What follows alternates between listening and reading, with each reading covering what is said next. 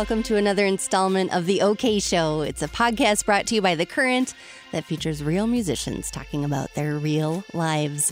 I'm your host, Andrea Swensson, and today we're going to learn more about the talented vocalist, songwriter, artist, and feminist, Claire de Lune.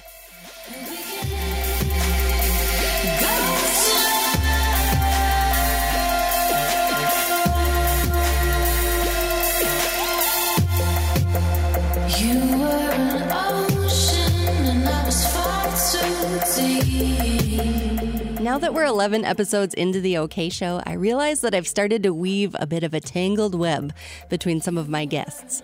You may remember that Season 1 wrapped up with Manchita of Girl Party, and Season 2 kicked off with one of Manchita's collaborators, Lizzo.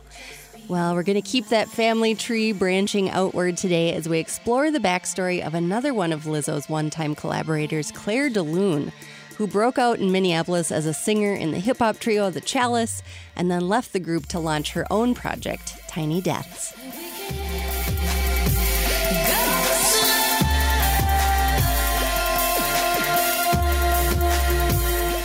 I have a tremendous respect for Claire, not only for her artistry and for her gorgeous voice, which has blossomed and matured significantly over the past few years, but for her ability to very clearly and movingly convey her thoughts about feminism, anxiety, and the inner workings of the music industry. After a few late-night Twitter exchanges, I quickly realized that Claire and I have a lot in common. We both deal with anxiety disorders that are trying to knock us off our game.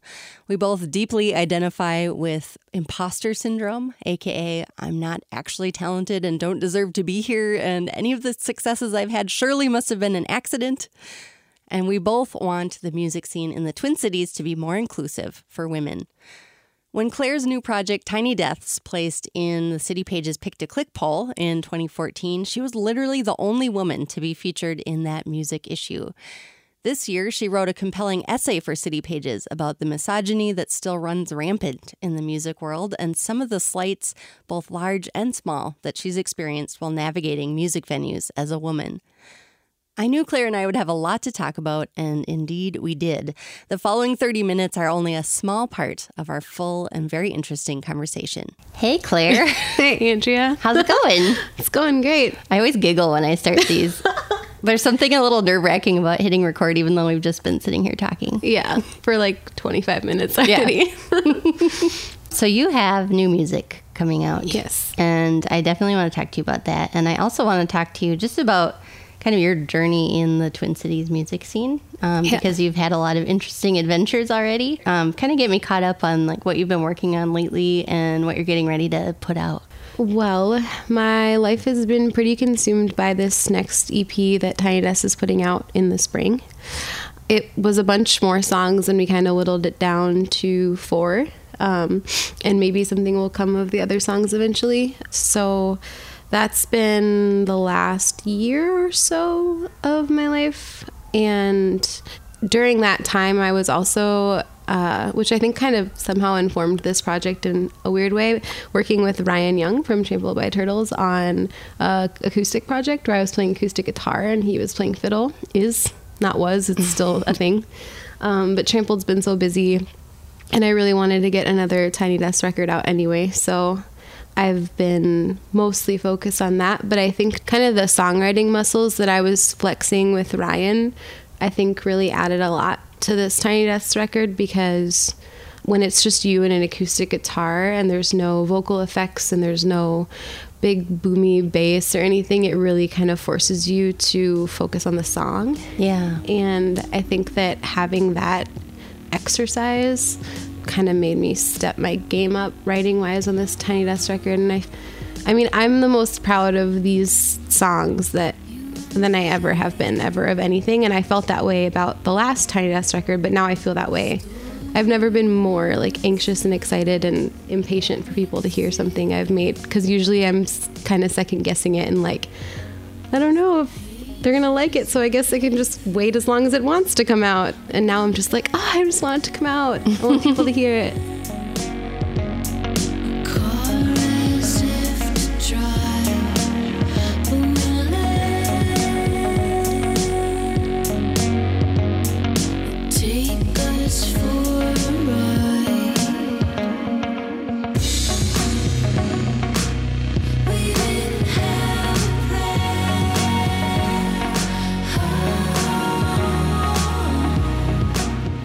really interested in the progression of your voice because I feel like in the last year, especially when I watch you live, like you've just kind of hit a new level of performing. Your voice sounds so strong, and I think it's maybe, I don't know if it's like a performance thing or if it's like a songwriting thing that you're writing to your voice's strengths, but I was just curious to know more about, you know, your practice as a vocalist and how you feel like that's progressed.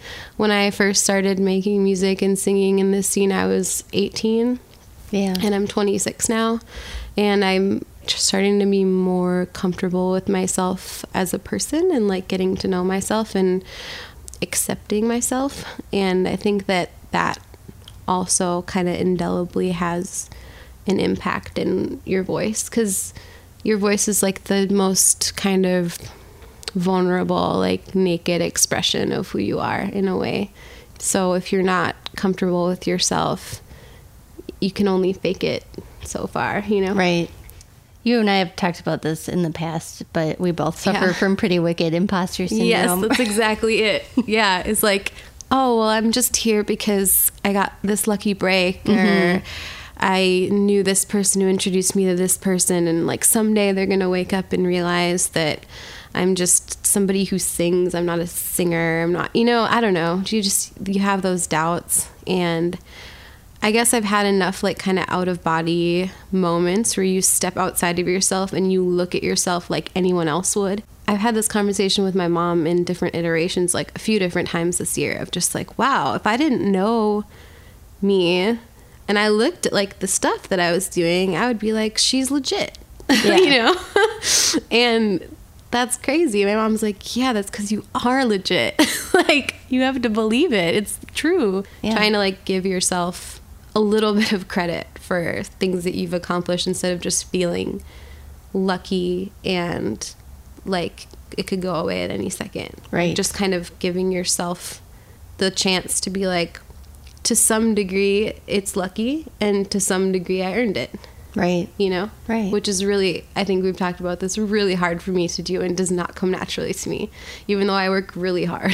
Yeah. But I kind of, have that natural inclination to be like, I'm just lucky and they're going to decide that I'm not good enough, or I'm not whatever enough, you know? Right.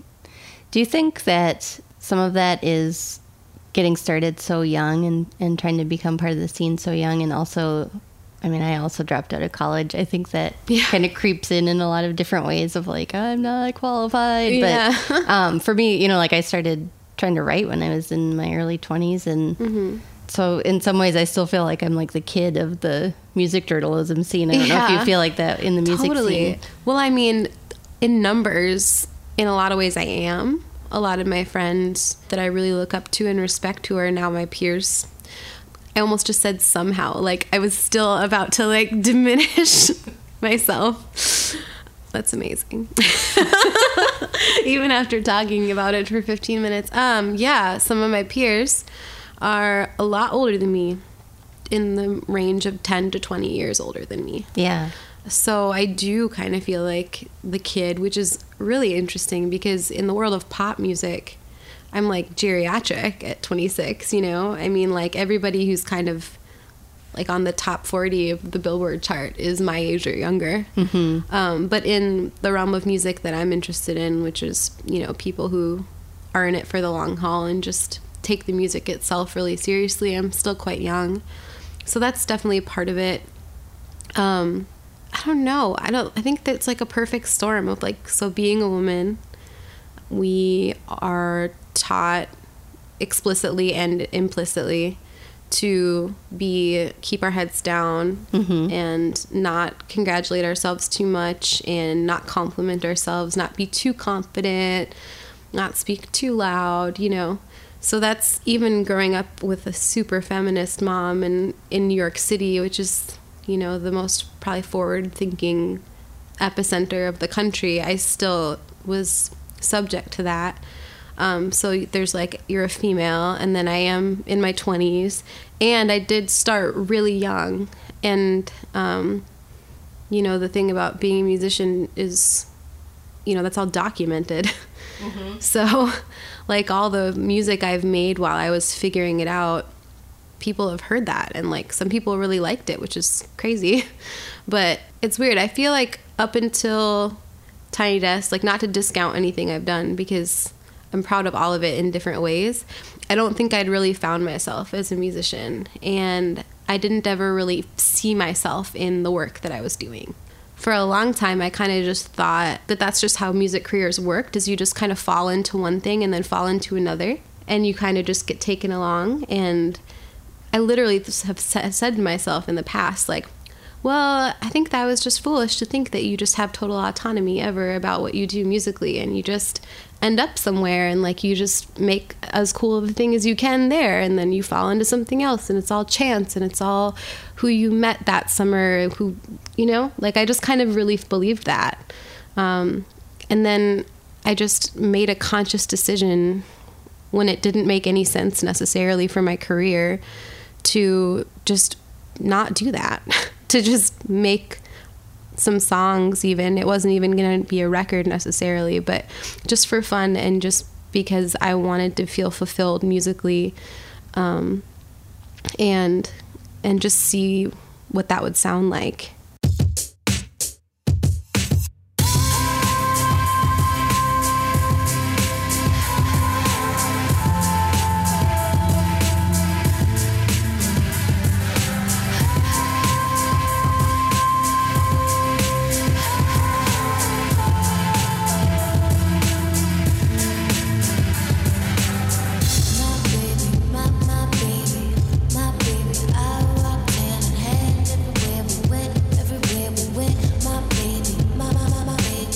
Like what you said earlier about being in it for the long haul. Yes, that's something super important to me. I think about that all the time, mm-hmm.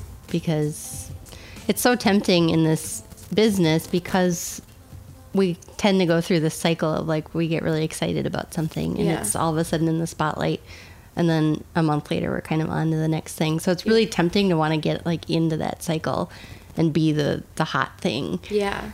I'm just curious, like, what keeps you kind of nose to the grindstone about things? What drives you creatively to just want to keep focusing on the craft and not the attention? I mean, I think at a certain point you just decide what kind of career you want, or at least I did. I had to recalibrate the reasons why I got into this, because I did feel, and I don't mean to talk about like The Chalice or anything that I've done like it was the Grammys or something. I mean, it's small time stuff really, but it was enough of a departure from any opportunities I'd had to show kind of a contrast of like two roads diverged in a forest kind of a thing.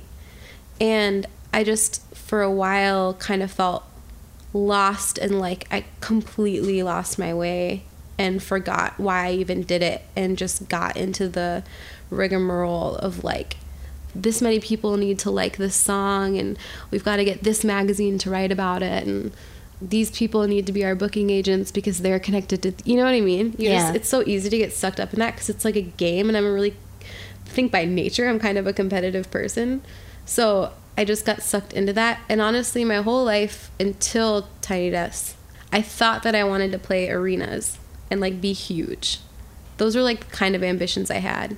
I told everyone. And that was something that Lizzo and I had in common, actually, in The Chalice. We were both like, we want to play arenas. And I just always, that was always my blind goal.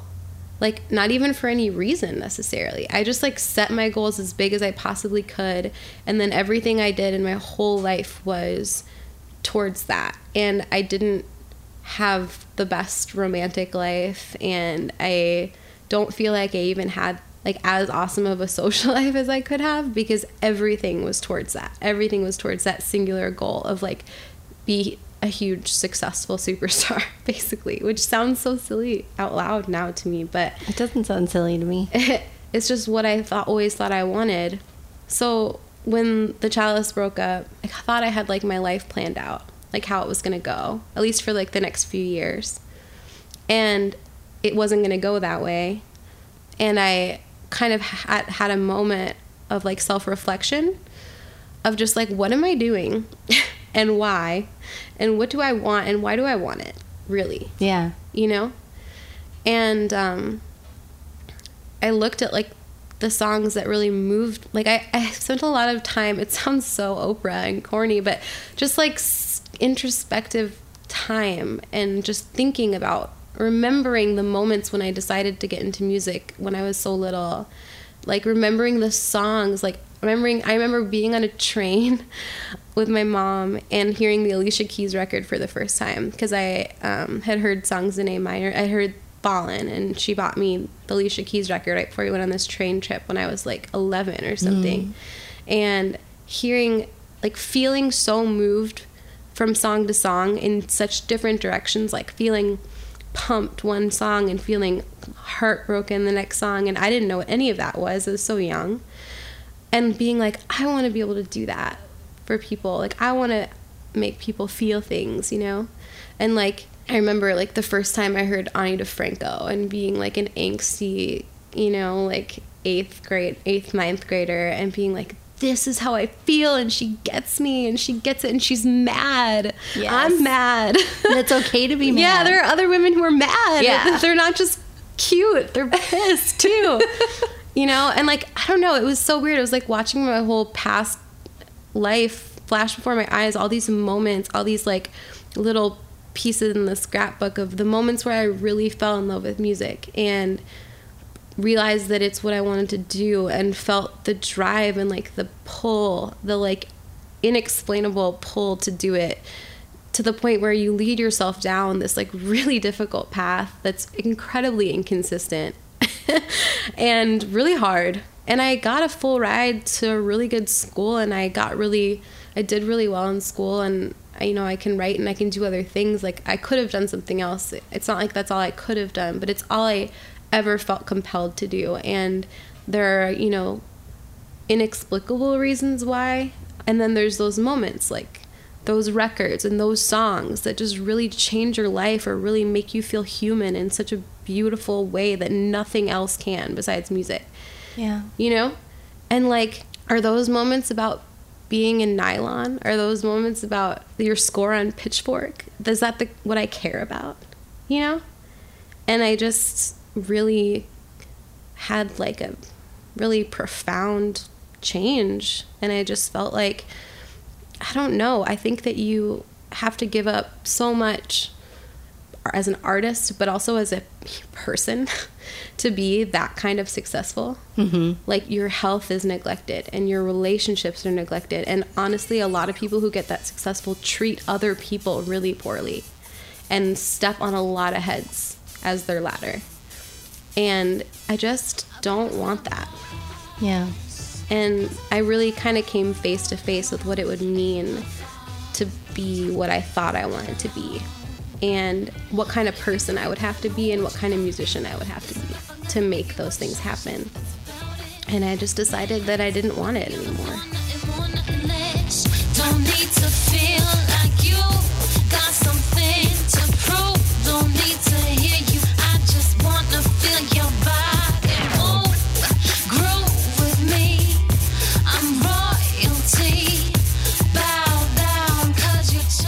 What would you tell 19-year-old Claire now? I mean, in some ways, I think that nothing you can, like, tell someone could possibly teach them as much as just going through it, which sucks. Mm-hmm. Because it's so much nicer to just have someone tell you something and to be like, oh, dodge that bullet. Didn't have to do all that painful growth. But I guess I would just tell me that to just have more faith in my intuition, because I think that every time that my intuition has led me away from what I was doing and I ignored it, that's, like, when it's been the painful times, you know?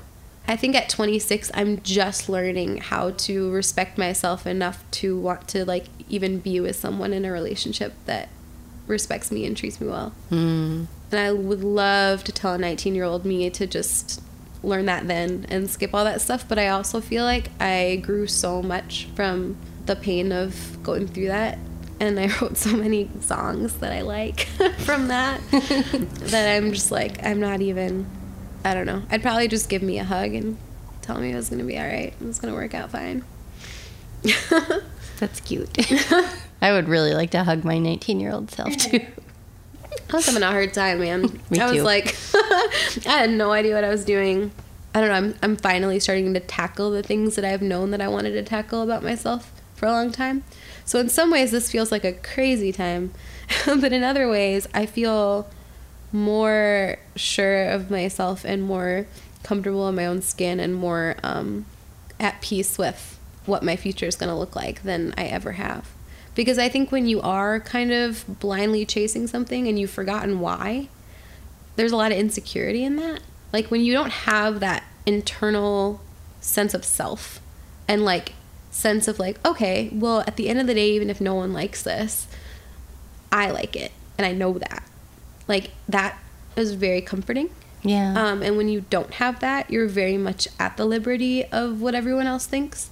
Like when you are one of those bands or whatever that's just kind of like the it band of that moment and just trying to ride that train, you are waiting for it to fall out from under you and you're wanting everyone to like it and like keep liking it and like figure out how to make them keep liking it because that's like all you have. Whereas when you are doing like your soul's work, as it were, you have that. Yeah. At bare minimum. And then maybe also, like, lots of people like it and, like, it goes really well. Or they don't. But then at the very least, you have the knowledge that you're proud of yourself and you're doing what you want to do. There is a comfort in being true to yourself. Yeah. And you have to figure out who that is first. Yeah. Which took a while. Yeah. Well, yeah, that's kind of the life's work, right? Yeah, totally. What did you think he meant?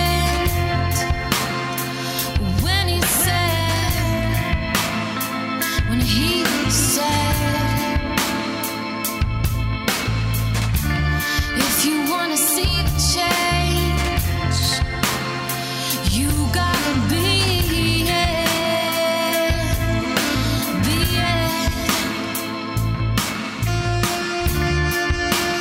So I know that you and I have talked a lot just in our normal lives when mm-hmm. we're not on a microphone about our anxiety, shared mm-hmm. anxiety struggles. But I guess one thing that I am really curious about for you as an artist who has anxiety is how does that affect your ability to create and be productive? And how does it affect your ability to be in front of people? Well, I am a weirdo and I feel less anxious on stage than I do in real life. Cool. So good superpower. That's always been, cause I feel like to a certain degree, even before I had a stage name, it was a little bit like a removal of my real life when I'm up there and I kind of go to a different place. And I think of myself as like Clark Kent in real life and on stage I'm like Superman, you know? So it doesn't feel like me. And I've had moments where I overthink it too much for a second. They're rare, but they do happen. And I'm like all of a sudden hyper aware and I go into my like anxious everyday self and I'm like, oh my God, there's all those people and they're looking at me. And I like I experience it like a normal person would basically, I think. And it's terrifying, mm-hmm. but it doesn't happen very often. And it's usually when I'm not prepared for something that I'm supposed to be prepared for is when I get too in my head about it. When I can just focus on the music and focus on what I'm doing, I don't ever feel that way, or I haven't really. As far as how it affects my process and like being an artist, I think that's kind of one of the ways that convinced me to start trying to tackle it and be more proactive about confronting it is I think that it can be a huge handicap. And actually the moment that happened that made me decide to actually do something about it, and the do something about it like heavily in quotation marks because what that is has changed a few times already. But I guess just decide that I'm not satisfied with it ruling my life is I was on tour on the East Coast this summer and I was in New York. And I think for me with anxiety, like I am a really strong person and I don't confront like being scared or being overwhelmed right away. I kind of like push it aside and just I'm like, I got this. I can do this. And I went on 3 tours last year by myself and just me in a car. So that's so Ani DiFranco. Yeah, I know. Well, it was scary, but it was awesome and very empowering. But I remember people being like, "Aren't you scared? Aren't you stressed?" And I'm like, "No, I've got this. I can do this. I'm strong. I'm independent." And then at least once on every tour, I had an anxiety attack of some kind. Mm. And I think it's just like the manifestation of not coming to terms with when things scare you and when things stress you out and just kind of pushing it aside, or that's what it is for me. So it just manifests itself as one big explosion instead of like a little mini like, oh God, this is scary, you know? I'm like, I'm fine, I got this. And then I wake up in the middle of the night and I can't figure out why it feels like my heart's gonna explode. Yeah. You know? Yeah. So I was in New York and I was in the middle of this tour and I was staying in this studio apartment that my aunt had hooked me up with at NYU because she works there, and the carpet was really old and it was super like 70s, like all the appointments of it were very 70s, and I started thinking about how I felt like it was probably pretty unsanitary, how old like the couch was and the carpet and stuff. And then I started thinking about bed bugs because in New York, like it's like a real thing. Yeah. And I got obsessed with thinking about it and I couldn't sleep. And I worked myself into a tizzy and convinced myself that there were bed bugs there. And I freaked out and I started feeling really itchy. And I went and looked in the bathroom and my whole back was like, had like red bumps on it. And so that freaked me out even harder. And then I had really bad insomnia and I didn't fall asleep till like 6 a.m. And I had to be up at like 9 or 10 to get to the next city on tour. And when I woke up in the morning, extremely groggy, my back was fine. Mm. And I realized that it was hives from anxiety. Wow. Had that happened before? No, never. Mm. And I was like, I need to do something about this because I had never had like physical symptoms that I could see that were like clearly from it. Although I do feel like pretty much any health problem I've ever had has been anxiety related, probably, ultimately, just because of the toll that it does take on your body. I've never actually been suicidal. I've had like issues with depression. I feel like a lot of people who have one have both. Like I think it's like they kind of go hand in kind of thing. I hand you swing around.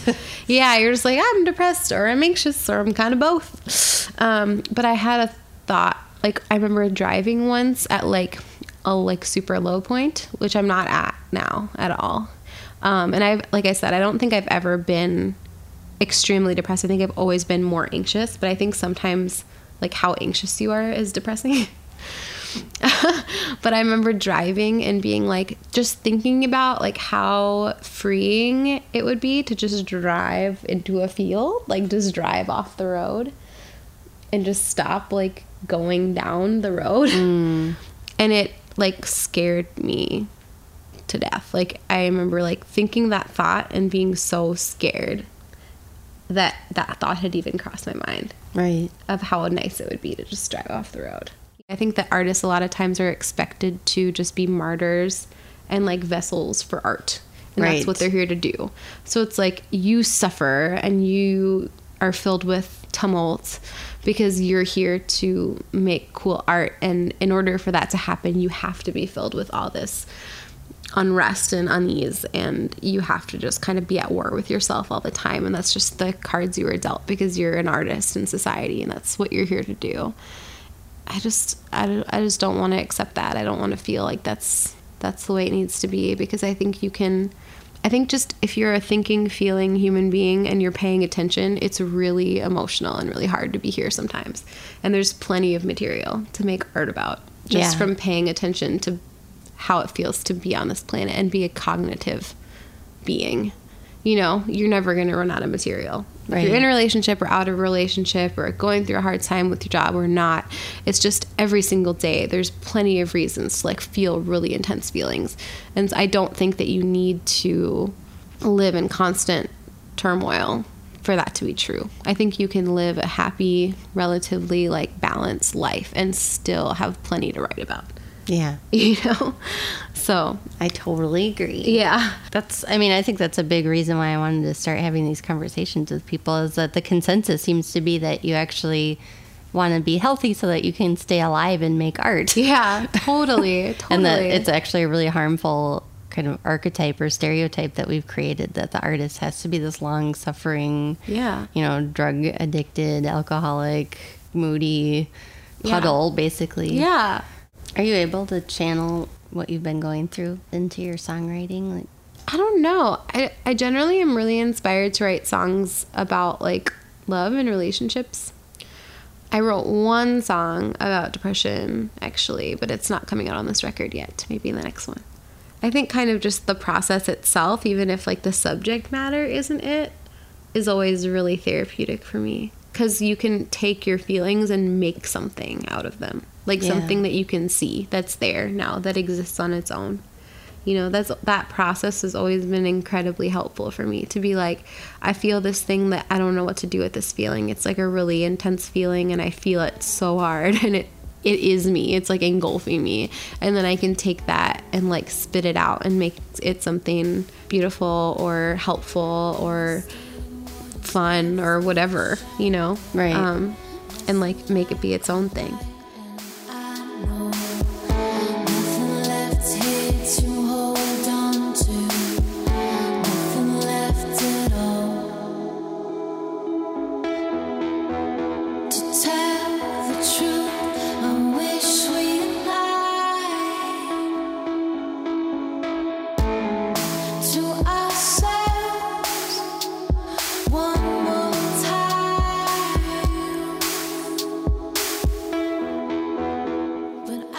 Claire DeLune, frontwoman of Tiny Deaths, a project that she started with Grant Cutler a couple of years back, and they actually have a new EP on the way in early 2016.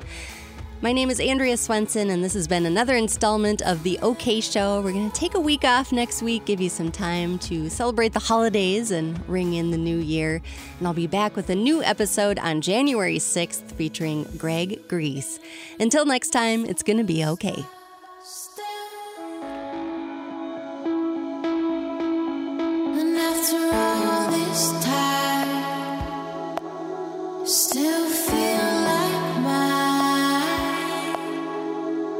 Trying to separate.